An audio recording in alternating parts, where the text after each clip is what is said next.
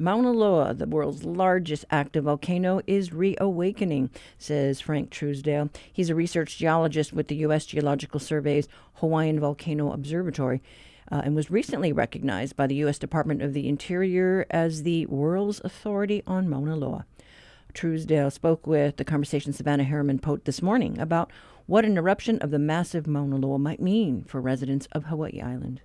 Mauna Loa by itself is almost as large as the rest of all the Hawaiian Islands put together.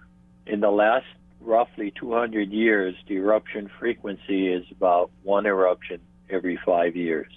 But the work that I've been doing looking at the past geologic history, pre contact and even pre human occupation of the island, I search back about 3,000 years, eruption frequency is about one eruption every six years. And when was the last eruption of Mauna Loa? Last eruption of Mauna Loa was in 1984. When I say that it erupted once every six years, it's a time average. Now, when we're looking into the past history, we're dating lava flows using radiocarbon. And radiocarbon has uncertainties of plus or minus, let's say, 25 years. So it's very possible that we had clustering of eruptions with longer repose times, and then another cluster where Mauna Loa will erupt frequently. Frank, based on the survey data that you have collected, what would be more surprising to you if Mauna Loa erupted this year or if it went another two decades without erupting? I would say that right now the signs are pointing to the influx of magma into the volcano. Mauna Loa is not a dead volcano. The recent seismicity is reflective of the ingress of magma into the reservoir. We have deformation monitors or GPS systems on the flank that show a swelling of the volcano. We're looking at a reawakening of Mauna Loa, although an eruption is not imminent.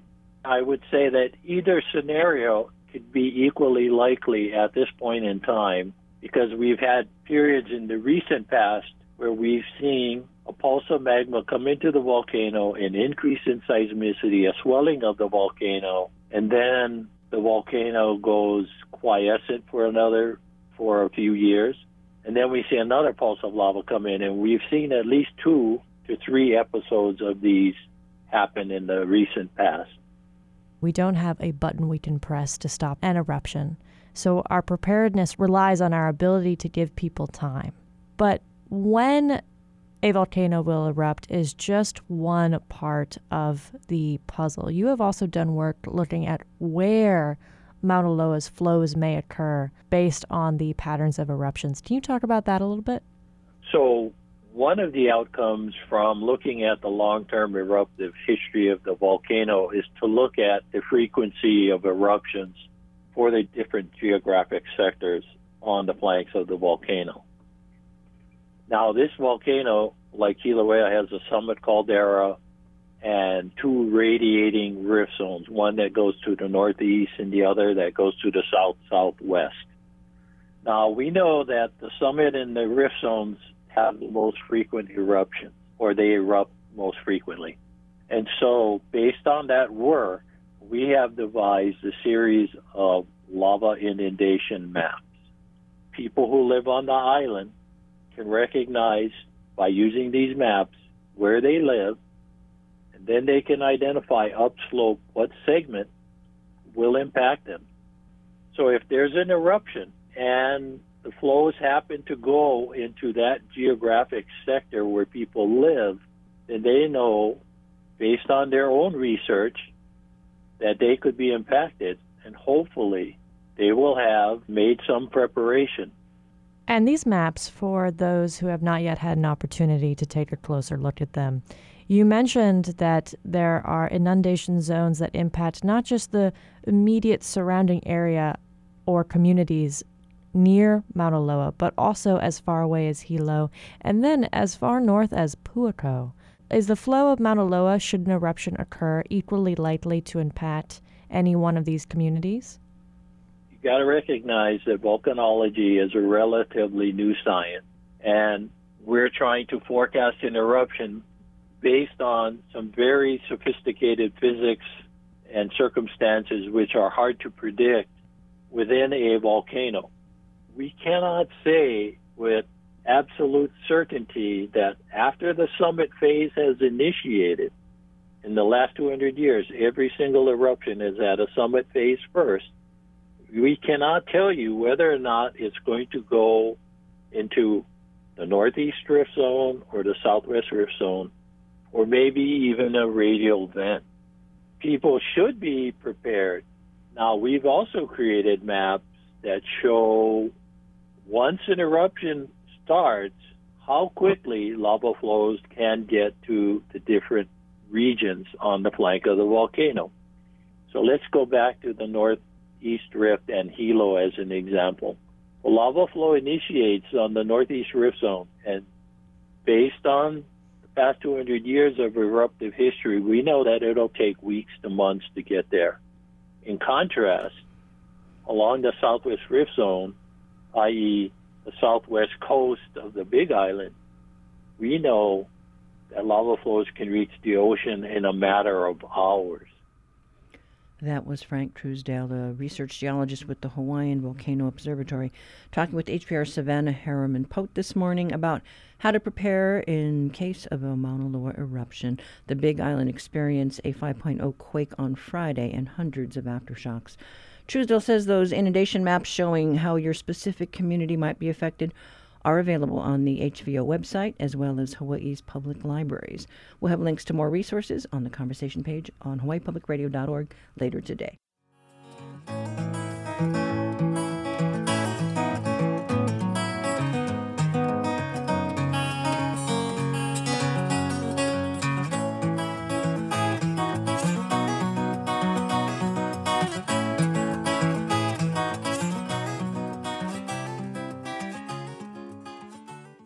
Support for HPR comes from Le Jardin Academy, a PK 12 school featuring an international baccalaureate program with a campus located on a Kailua mountainside. November 5th open house registration at lejardinacademy.org. Joining us for today's reality check is politics and opinion editor Chad Blair, here to talk about the latest guilty plea from a city worker in a corruption scandal at the long troubled Department of Planning and Permitting. Good morning, Chad.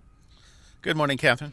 So you've got a story here by Christina Jedra. Uh, I know she's she's busy in court today. yeah, she's week. been spending a, a, lot of time, her uh, work time in court because of all the things that have been going on. And this particular story is, yeah, it's the continuing saga of what's going on at the Department of Planning and Permitting. And so what happened earlier this week, uh, Wayne Inouye, uh, he was uh, the former uh, chief building inspector for DPP. He, he had been there for almost 40 years. He ended up retiring uh, in 2017. Uh, by the way, he is the highest ranking official so far in this scandal, which broke uh, well over a year ago. But anyway, Wayne Inouye uh, pleaded guilty in federal court to accepting whew, over $100,000 in bribes. Why? To expedite permits. This was uh, from 2012 to 2017, so just before he retired. Uh, and one of those bribes included a an architect, Bill Wong, who um, had some permits that he needed to move through. And uh, Mr. Wong apparently donated over $89,000, or bribed, rather. That's the proper word, not donated. Uh, so let me clarify that. Well, you know, gosh, it, it is stunning to think that this was, you know, over a decade, 2012.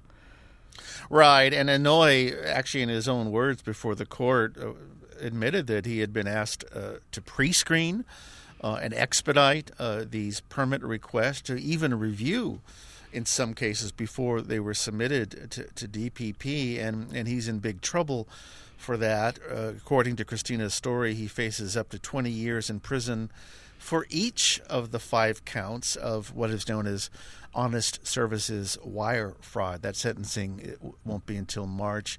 But on top of that, Mr. Inouye is also up to potentially five years penalty for lying to federal prosecutors. Uh, and even and on top of that, there is even a possibility that Wayne Inouye will be on on um, the tab for over hundred thousand dollars in fines and and, and restitution. So we'll see how it all shakes out. Uh, but that's a pretty pretty big penalty that he's looking at.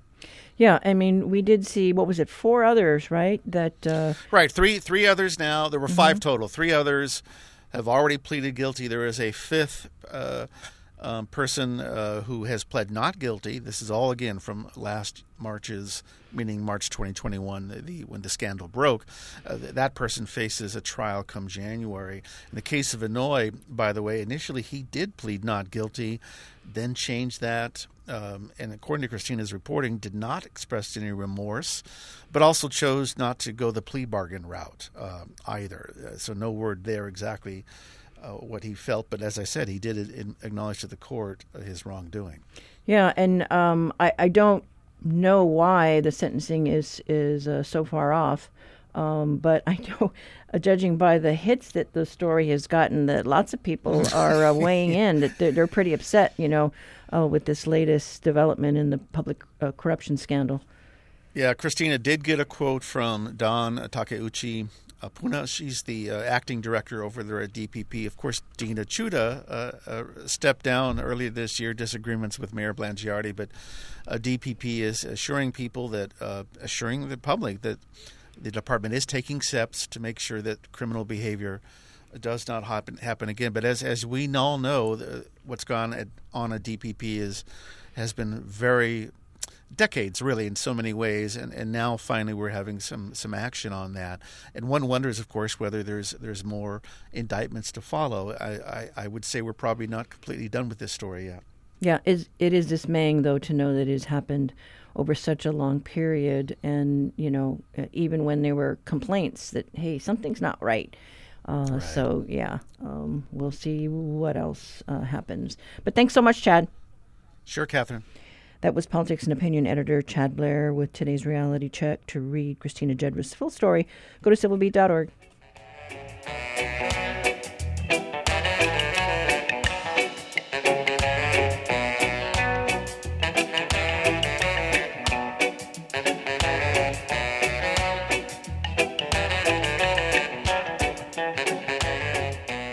Support for Hawaii Public Radio comes from Haleakala Ranch, with a legacy of livestock conservation and land stewardship since 1888, working to create, maintain, and preserve open spaces for the Maui community. More at haleakalaranch.com.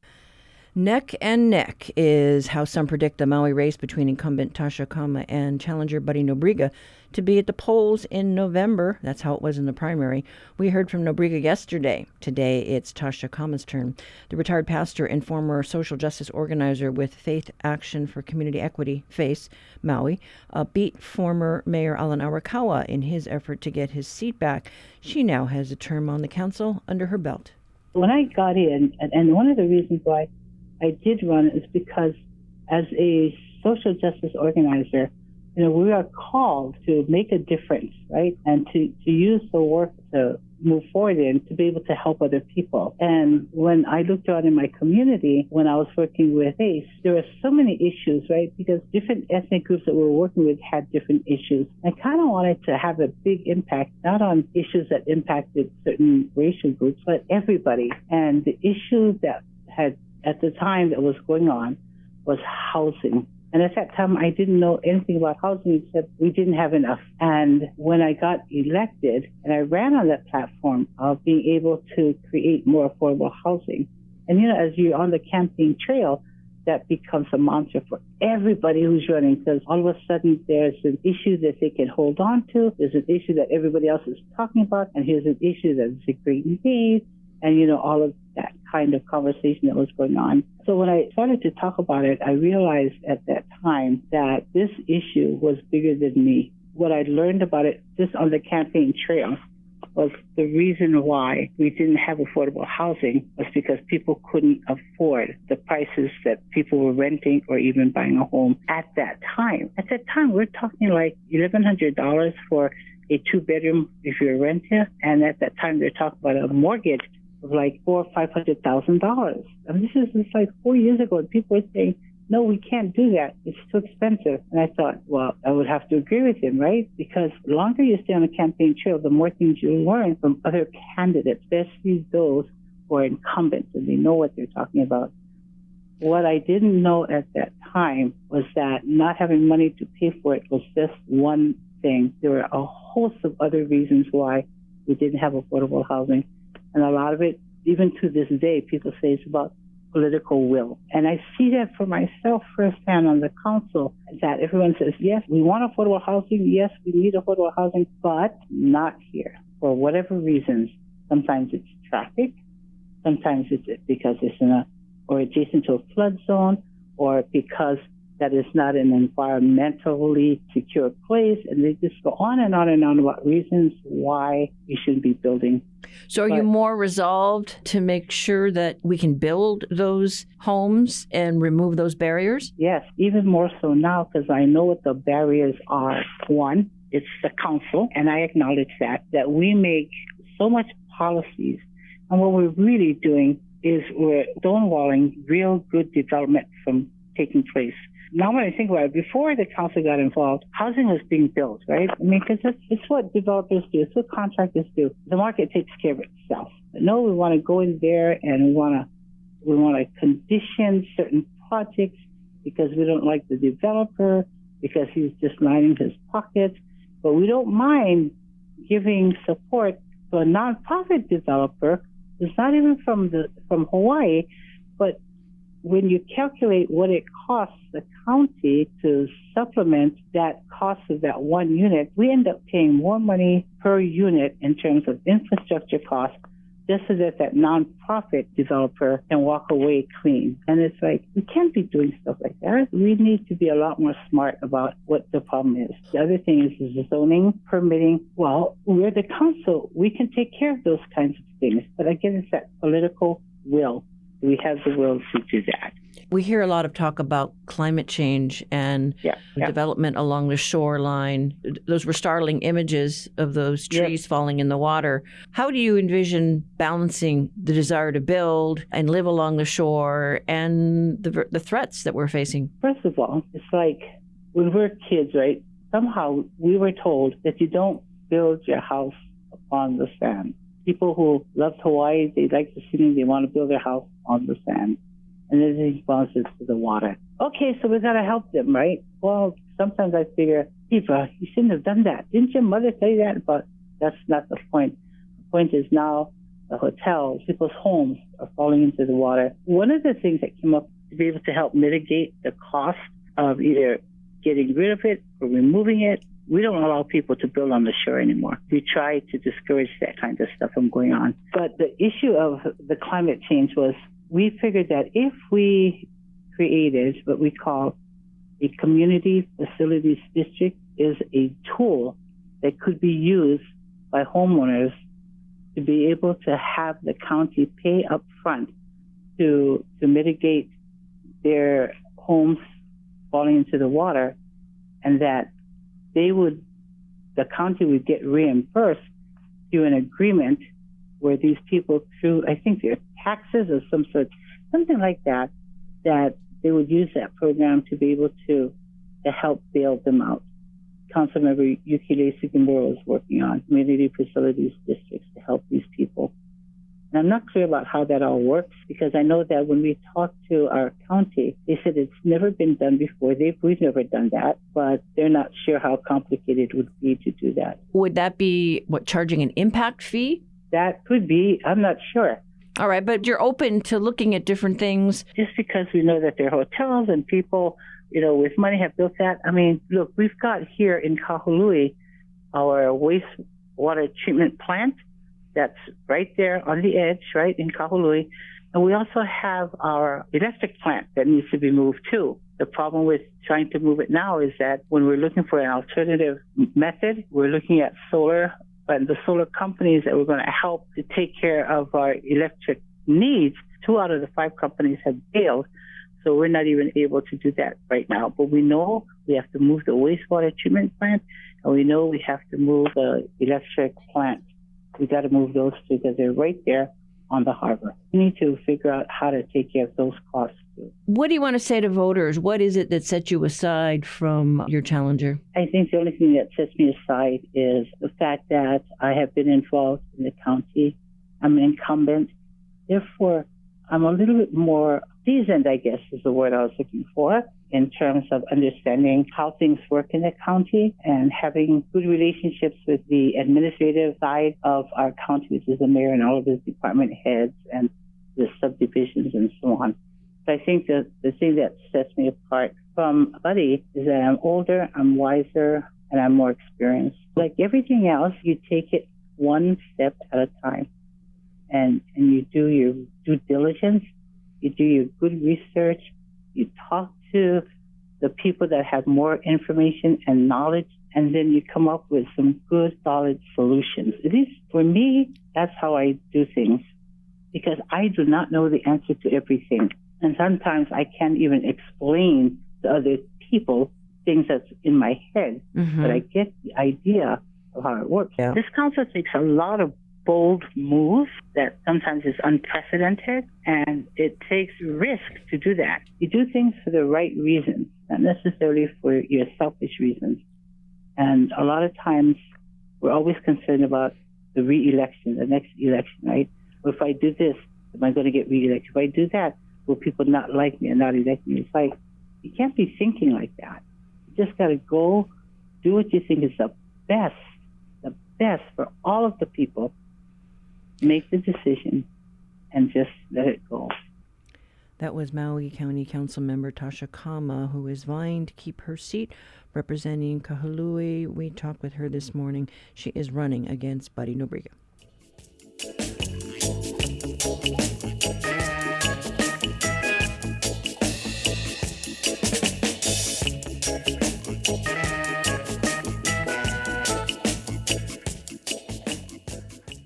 Support for HPR comes from the Honolulu Museum of Art. The immersive exhibition Rebecca Louise Law Awakening uses plant and botanical materials to explore the human connection to the natural world. Now on view, honolulumuseum.org. Approximately 20% of Hawaii's population struggle to learn because they have dyslexia. That's according to the Hawaii branch of the International Dyslexia Association. Among the local resources available for children living with disabilities is Assets School on Oahu. In recognition of October as National Dyslexia Awareness Month, it'll be holding an in person seminar this week where uh, it'll share techniques to accommodate and support a child with dyslexia. The Conversation's Russell Subiono got the opportunity to sit down with the assistant head of school, Sandy Tadaki, to discuss how early intervention and acceptance of who they are can help students avoid years of emotional and educational struggle when you consider in any classroom situation, if you've got 20 kids, then you know, you've got a fair number of students who are in mm-hmm. there who are struggling. But I think that there's maybe lack of awareness of what might be contributing to the difficulties that the students are experiencing. And sometimes when a child is a struggling learner, it manifests as maybe behaviors or emotional response. And so you don't necessarily look under the hood to try to unpack what it is that is at the root of those reactions. And so, you know, sometimes it gets misattributed. And so that's why at a really young age, if parents or teachers noticing that the student is struggling with, you know, associating the word with sounds, mm-hmm. remembering the alphabet, you know, there are all these foundational skills that you can look at. And if those are areas that a student may be struggling in, then just keep your radar up and be on the lookout. I think Unfortunately, there's a tendency in some circles to take a wait and see approach where, you know, if a student is coming to school in the early ages, you know, kindergarten, first grade, and they're mm. struggling to remember the association between letters and sounds or words and pronunciations. You know, it's like, oh, you know, just give it some time. You just need more time. And then second grade comes and there's still the struggle. And then it's just kicking the ball down the road. And then the student ends up with this bona fide disability that makes it really difficult for them to be independently successful in the classroom. Yeah. And that takes a tremendous toll, not just on the student, but also their family. You did mention that there are maybe some varying definitions of dyslexia. Is it more like a spectrum, like autism? It is on a continuum.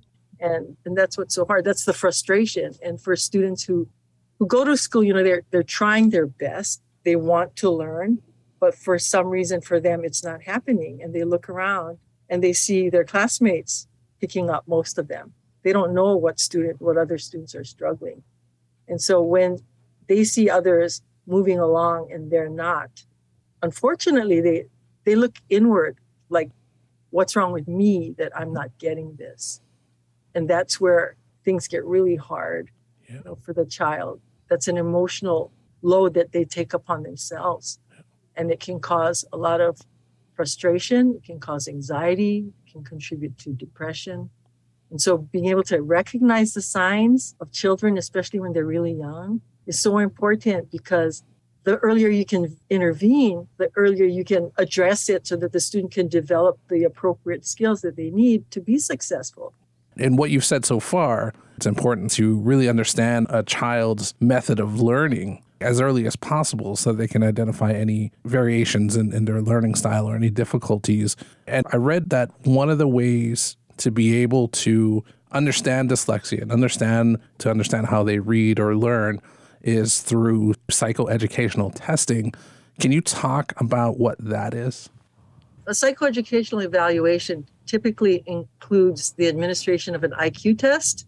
The test that I'm most familiar with is the Wechsler Intelligence Scale for Children, and that yields information in terms of verbal problem solving, vocabulary knowledge, visual processing, novel problem solving, this area called working memory, and something called processing speed. So you get specific information from the IQ testing, and then the academic testing will assess the student's reading, writing, math, and listening skills.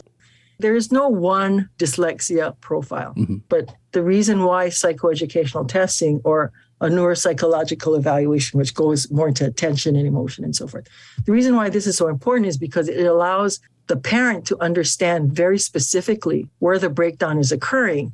So when the parent looks for a tutor or somebody to support their child's mm-hmm. learning, they can do it very strategically. And so the testing helps to, it's like the onion, you're peeling it off to make sure it's not attention, it's not anxiety or whatever, that there are bona fide struggles in each of these different areas so that the parent can find a tutor to provide support in the particular areas that the child needs. And once they have that information, it seems like it would make it easier for parents, for students to advocate on behalf of themselves when it comes to any learning situation. That's something that I imagine your school places a big emphasis on. Absolutely. Knowledge is power. And when students come to understand their profile of strengths and challenges, then they're able to speak to that when they're asking for accommodations. And accommodations are ways to work around whatever their struggle would be. And to also know what their strengths are. You know, like some students have really great listening comprehension skills, even though the reading part is really hard and they can't read and understand. They have good listening comprehension skills. So those students could advocate for audiobooks or using the text to speech app on their device or what have you. But you know, those types of things would be very effective. And so to know that, you know, reading is hard for me. And I can't read it for myself because it takes too long, it's too effortful. I get so exhausted. But if I hear it, I can do it. I can do it. And for a student to be able to know that about themselves, and most importantly, to be able to accept that about themselves can make all the difference in the world. And the reason why the acceptance part is so critical is because when students leave us, sometimes there is a desire to want to be like everybody else and to not stand out amongst their peers. And so instead of using the audiobook or you know the text to speech or whatever it is that allows them to be able to be successful, they put that all aside and they do it the old fashioned way. And it takes a lot of time, it takes a lot of energy. Sometimes it can detract from them having another life besides school. And so that's why, you know, not just knowing who you are, but accepting who you are. That is the most important part. And it's from that point that you can develop the self advocacy. And all of this leads to resilience because when you have a learning struggle, you know, you tumble and fall a lot more than the neurotypical student. And so to be able to stand up and say, you know, I can do this. I can I can do this. And to keep going is so essential. And to be able to know that you're not defined by your learning difference, but that you are so much more than that and that the learning difference is just one part. And that's important to have time and opportunity to pursue the strengths and interests that you have that fill your soul because that's what gives you the energy to do the hard work when it comes to the learning piece. And in any literature that you come upon that talks about resilience, it's always about having that balance and knowing that you're not defined by whatever your challenges are, but to have the total picture of who you are.